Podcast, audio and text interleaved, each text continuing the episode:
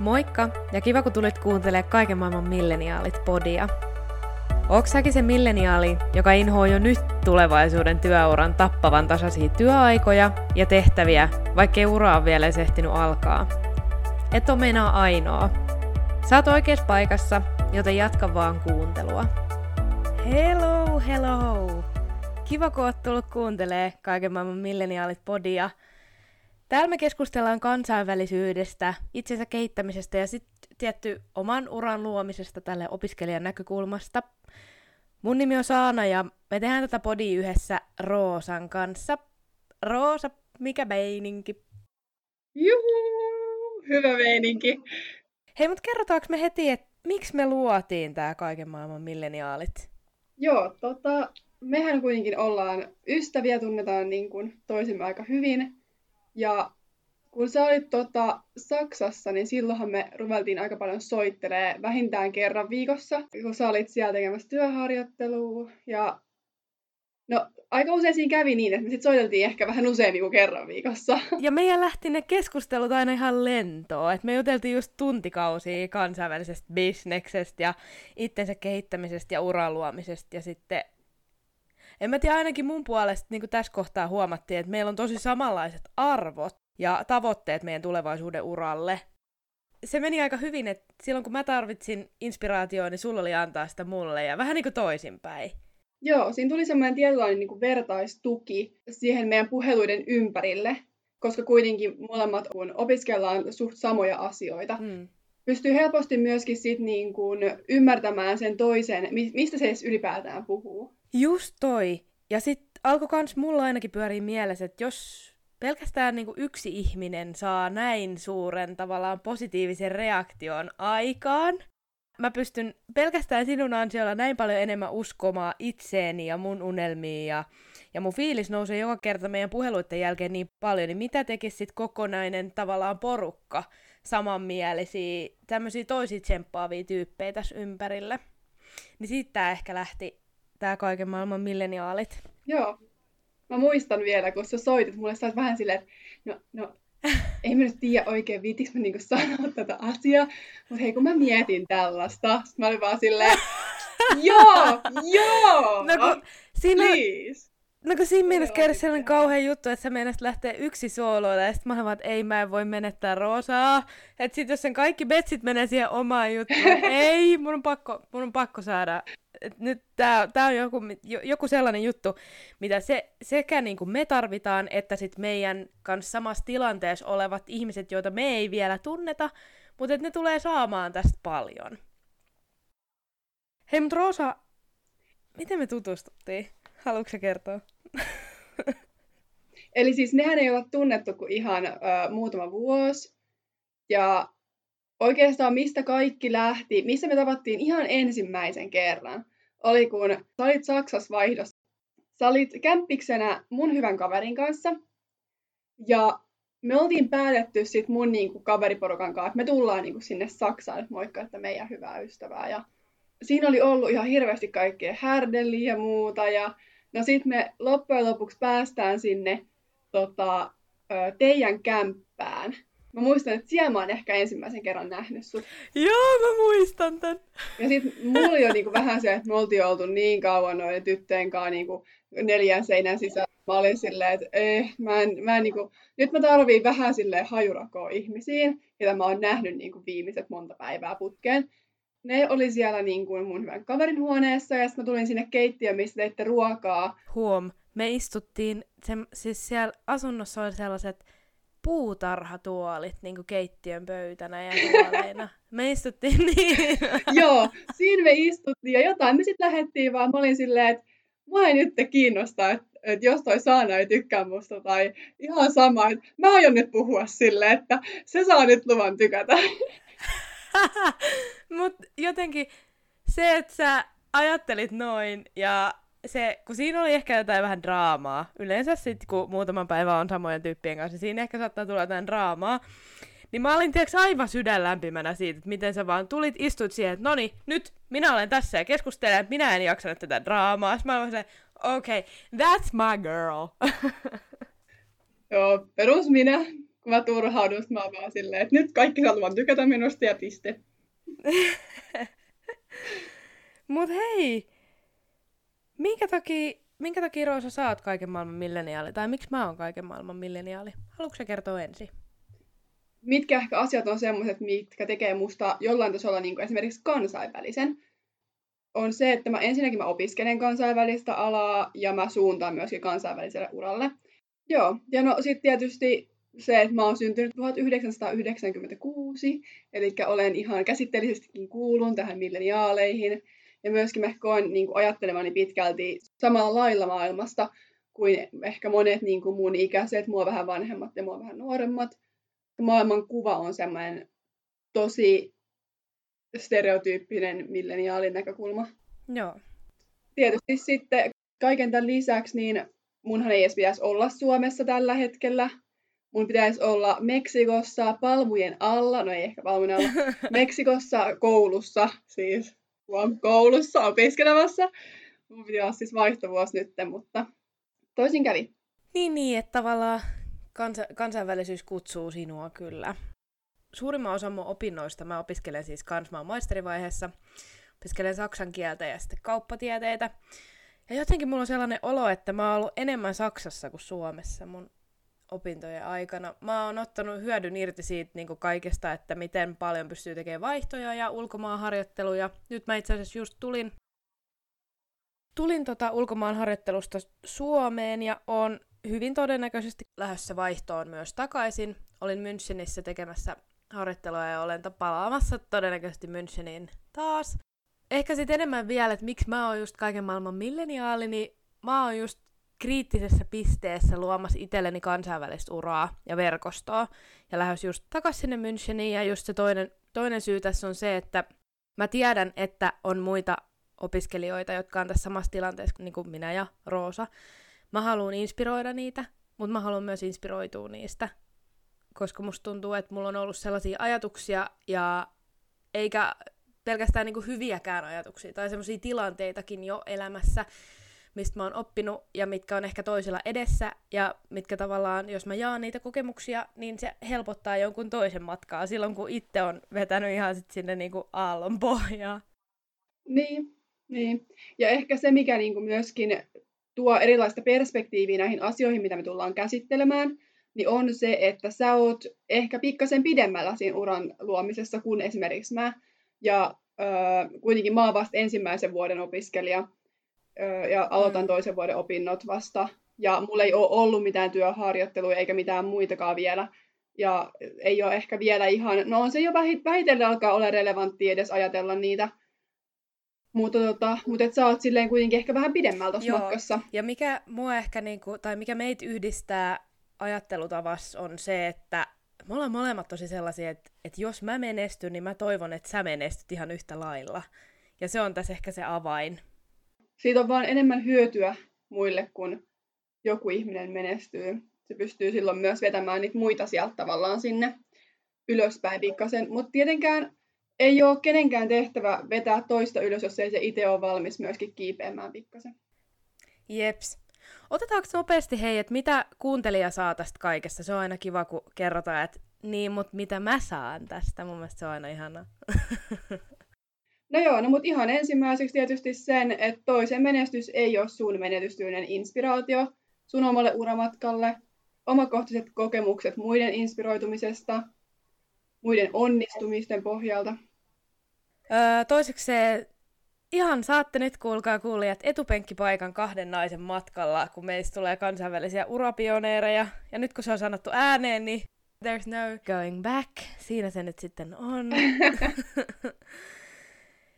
Joo, ja sitten tietysti milleniaalien näkökulmia nykymaailmasta. Millainen näkökulma meillä on niin kuin, tähän työelämään verrattuna ehkä niin kuin, vanhempiin ihmisiin, meidän vanhempiin, isovanhempiin? Joo. Ja vähän ehkä sitten tuohon mahtuu myös sitä lifestylea. Niin kuin sitten taas tavallaan, mitä me halutaan myös tuoda teille, on just tämä kommelluksia ja komediaa maailmalta, tämmöiset erilaisten kulttuurien kohtaamiset ja hauskat tilanteet. Siitä me voitaisiin varmaan launsata ihan oma, oma sarjansakin, mutta katsotaan, katsotaan sitä vaikka sit myöhemmin. Mutta Mutta just tätä vähän niin kuin lifestylea kuitenkin tämän milleniaalin ja kansainvälisen milleniaalin näkökulmasta. Sä olit Saana lukenut tämmöisestä kirjasta määritelmän kuin Hyvät, pahat ja milleniaalit, miten meitä tulisi johtaa. Tän oli kirjoittanut Atte ja Karolina Mellanen. Ja ne oli määritellyt näin, että milleniaalien määrittely kuvastaakin koko milleniaalien sukupolvea. Kukaan ei oikein ymmärrä, mistä he tulevat, keitä he ovat ja mihin he ovat menossa. Ja tämä on ehkä just se, mikä tuokin sen niin kuin kritiikin meihin milleniaaleihin. Ja mitä mäkin ehkä koen aika vahvasti, että et, no en mäkään oikein tiedä vielä, että niin kuin, mitä tulevaisuus tuo, mutta, mutta sitten toisaalta mä oon taas tosi avoin ottaa vastaan sen kaiken, mitä se tuokin. Totta kai mä toivon, että siellä ei hirveästi ole mitään negatiivista ja näin, mutta, mutta et ei ole niin kuin liian suunniteltua. Ehdottomasti, ja sitten jotenkin se, että mitä mä meidän blogiinkin kirjoitin tuossa, niin se on mun mielestä tavallaan, vaikka tämä on ehkä vähän kriittisesti kirjoitettu, tai en mä sitten tiedä, miten he haluaa ottaa tähän määritelmään kantaa, mutta mun mielestä se on ihan uskomattoman hienoa, että jos me vaikka mietitään meitä molempia milleniaaleina, kun me ollaan tosi semmoisia määrätietoisia, me tiedetään, mitä me halutaan, mutta me ei välttämättä ehkä kuitenkaan sit niin tarkkaan tiedetäkään, mitä me halutaan, että mietitään tilanne, että me lähdetään nyt kotoota, meillä on niinku täys tarmo tuossa eteisessä silleen, että minäpä lähden ja otan kassin ja minä menen. Oikein, oikein niinku sille lapsen sillä tarmolla menee sitten ulos ja sit sä oot niinku lähtenyt jo, ja sä se, eikä, mä unohdin laturin. Ja sit sä käännyt, ja äiti on tehnyt sun lempiruokaa. Niin kuin tavallaan ei se ole häviö, vaan se on ihan sairaan siisti juttu, että sä voit tehdä käännöksen, joka se ei, tiedätkö isä, nops, että äh, laturi jäi, en, en halua, että sittenkin ehkä tää toinen suunta. Ja se ei silti tee susta epäonnistujaa. Niin, niinpä. Tavallaan, että saa niinku kokeilla. Eikä se ole niinku mitenkään väärin. Ja sitten jos huomaatkin jossain vaiheessa, että hei, et, ei tämä ollutkaan mun juttu, niin sit vaan voi lähteä vähän eri suuntaan. Niin, ja, ja just tämä kritiikki kohdistua milleniaaleihin usein on niin, että me säntäillään yrityksestä toiseen ja, ja ei oikein tykätä mistä, eikä oikein tyydytä mihinkään. Mutta sitten jos tavallaan miettii, niin missä kohtaa on tullut se raja, että on jotenkin väärin haluta työelämältä jotain muuta, mitä aikaisemmat sukupolvet on halunnut.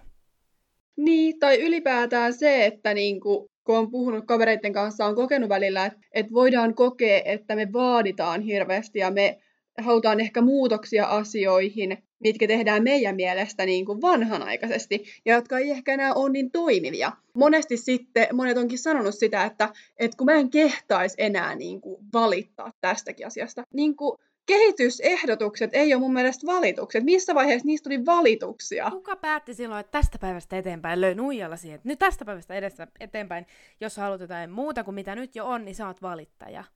Niin, että pitäisi niinku tyytyä. Tosi ristiriitasta ja, ja jotenkin ehkä t- tätä tukien. Mä katsoin sen TED Talkin, äh, Jerry Kleinert, mä, mä en tiedä miten toi ku sanoo. Mun on pakko sanoa sitä tälleen vähän saksalaistaan, koska se nyt vaan tulee. Tulee sieltä yleensä ensin. Se on ihan okei. Okay. Se oli tällainen TED Talk, jota suosittelen kyllä kaikille, eli Why Millennials Today Hold More Power Than Ever Before – ja jo pelkästään musta tuntuu, että tämä otsikko puhuttelee jokaista milleniaalia, koska valta on, valta on pop. Nätisti sanottuna. Mutta siis tässä oli just ideana se, että meillä on tiettyjä luonteen piirteitä, mitkä erottaa meidät esimerkiksi toisista sukupolvista. Ja usein oli just se niin kuin yrittäjähenkisyys ja tavallaan se, että ei välttämättä ajatellakaan kaikkea niin sen tutkinnon kautta, mikä, mikä on niin kuin tavallaan taskussa. Tai tässä oli esimerkki sellaisesta henkilöstä, joka oli löytänyt ratkaisun johonkin syöpätutkimukseen liittyvään asiaan, eikä hänellä ollut mitään, mitään niin kuin tutkintoa tai muuta. Hän halusi ratkaista ongelman. Ja se on meillä milleniaaleilla se, että meillä on se yrittäjähenkisyys ja me halutaan ratkaista ongelmia. Ja me tullaan muokkaamaan tätä maailmaa aika paljon ja erilaiseen suuntaan, mihin tavallaan meidän, sanotaan vaikka meidän vanhempien sukupolvi tai sitä edeltävä sukupolvi on niin kuin tätä ehkä ajanut. Joo, yksi mikä niin kuin varmasti on vaikuttanut siihen, että milleniaalit nähdään ehkä vähän yrittäjähenkisempinä ja ongelmanratkaisijoina, on se, että meidät on aika pitkälti myöskin niin kuin kasvatettu niin, että on ollut tätä niin kuin tutkivaa oppimista ja muuta jo koulussa. että pyritään tavallaan niin kuin ongelmien kautta löytämään ratkaisuja, eikä se, että nyt hakkautta kaavaa sun päähäs niin kauan, että se niin kuin menee, vaan niin kuin enemmän se, että okei, miksi tämä toimii näin, miksi tämä kaava toimii, mistä tämä tulee, vähän niin kuin tavallaan se, että on niin kuin se pohja, että ei, myö, ei vaan pelkästään se niin kuin teoria, vaan myös se pohja sille, että miksi joku asia on näin me ollaan opittu kyseenalaistamaan, miksi asia menee näin, eikä pelkästään sitä, että se nyt vaan on näin, älä kysy, tee. Ei kritiikkiä mitään toisia sukupolvia kohtaan, mutta sanotaan, että mä luulen, että tämä on ollut se käänteen tekevä, että me ollaan uskallettu oikeasti kysyä miksi ja vaatia siihen perustelut.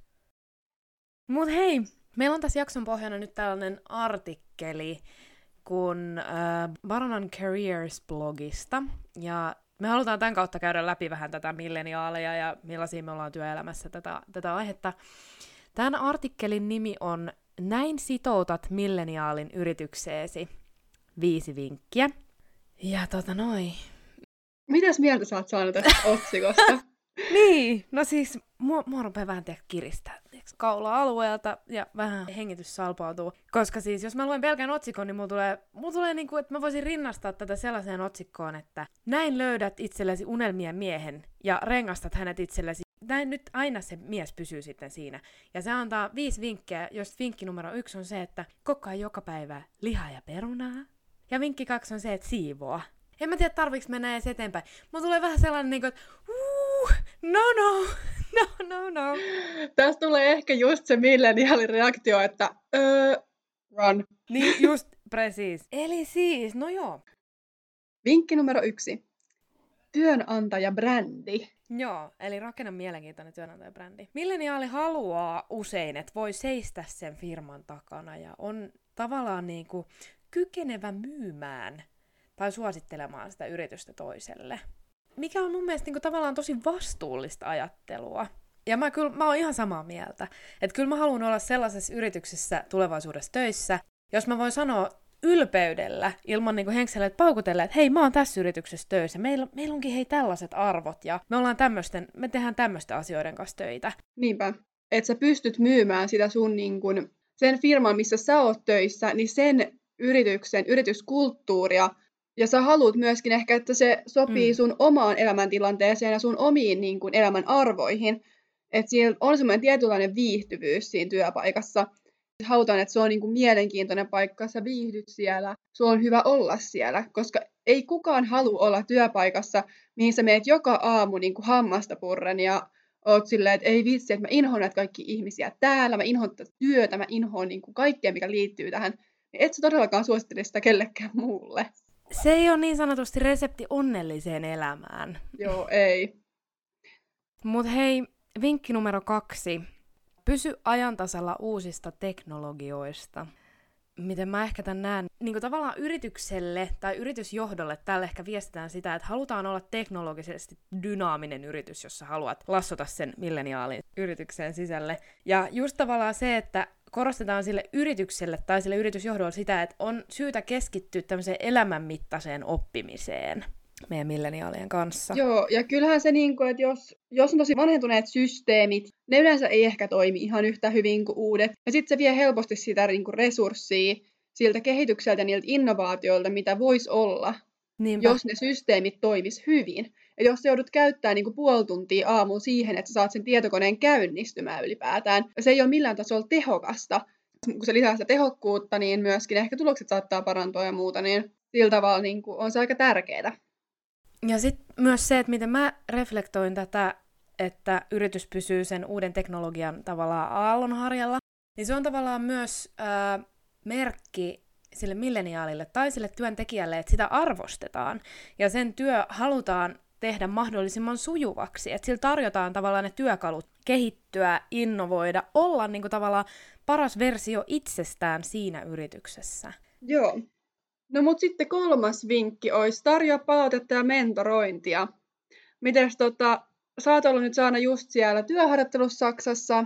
Olisiko sulla jotain tarinaa sieltä mentoroinnista ja palautteen annosta? Joo. Mä kutsun tätä superstar-storiksi mä oon omassa somessakin tästä kertonut vähän, mutta tosiaan oli sellainen tilanne, että mun työharjoittelu oli aika alussa, ja mä sain mahdollisuuden ää, tutustua aika suureen aineistoon, joka mun tuli sitten kiteyttää tietyn alueen asiantuntijoille semmoiseksi niin kuin kompaktiksi kokonaisuudeksi, mitä, mitä tietoja he voi tarvita. Ja esittää se semmoisessa yhteisessä palaverissa. Totta kai mukaille sitä, että mitä he haluaa kuulla tietty ja, ja miten he haluaa asiat kuulla ja näin. Ja mä, mä sain sen mahdollisuuden ja muhun uskottiin, että okei, Saana pärjää tässä. Katsotaan, miten se menee. Se oli tavallaan mun semmoinen ensimmäinen, kun mä sain näyttää mun kynnet siinä mun harjoittelussa. Ja se meni tosi hyvin. Mä oon tosi ylpeä, se, että mä onnistuin siinä, vaikka se oli aika haastava ja siinä oli aika kiire. Se loi muhun uskoa ammatillisiin kykyihin ja siihen, että millaiseksi mun ura-identiteetti voi rakentua. Kun mä uskalsin ja mulla annettiin mahdollisuus, että mä sain mun kollegoilta ihan hirveästi hyvää palautetta. Mun vastuuhenkilö soitti mun sen jälkeen, että navigettia superstar, eli no miten menee superstara. Se on niin tärkeetä, että kerrotaan työelämässä tai ihan muutenkin elämässä siitä, että kun joku onnistuu, ja sitä niin kuin ohjataan sinne oikeaan suuntaan, ja sillä annetaan mahdollisuuksia. Riski, että se menee ihan vihkoon, tai että se onnistuu tosi hyvin. Ja se taas tavallaan yrityksen näkökulmasta esimerkiksi, niin se yritys tulee hyvin todennäköisesti itsekin hyötymään siitä, että sillä annettiin se mahdollisuus. Niinpä. Toi on niin upea tarina myöskin siitä johtajuudesta, koska toi on niin kuin tosi hyvää johtajuutta, että sä annat sitä palautetta, ja oikeasti kun on syytä kehua, niin se myöskin oikeasti kehut. Miten sä reflektoit tätä asiaa? Mitä sä ajattelet siitä, että millaista palautetta sä oot saanut?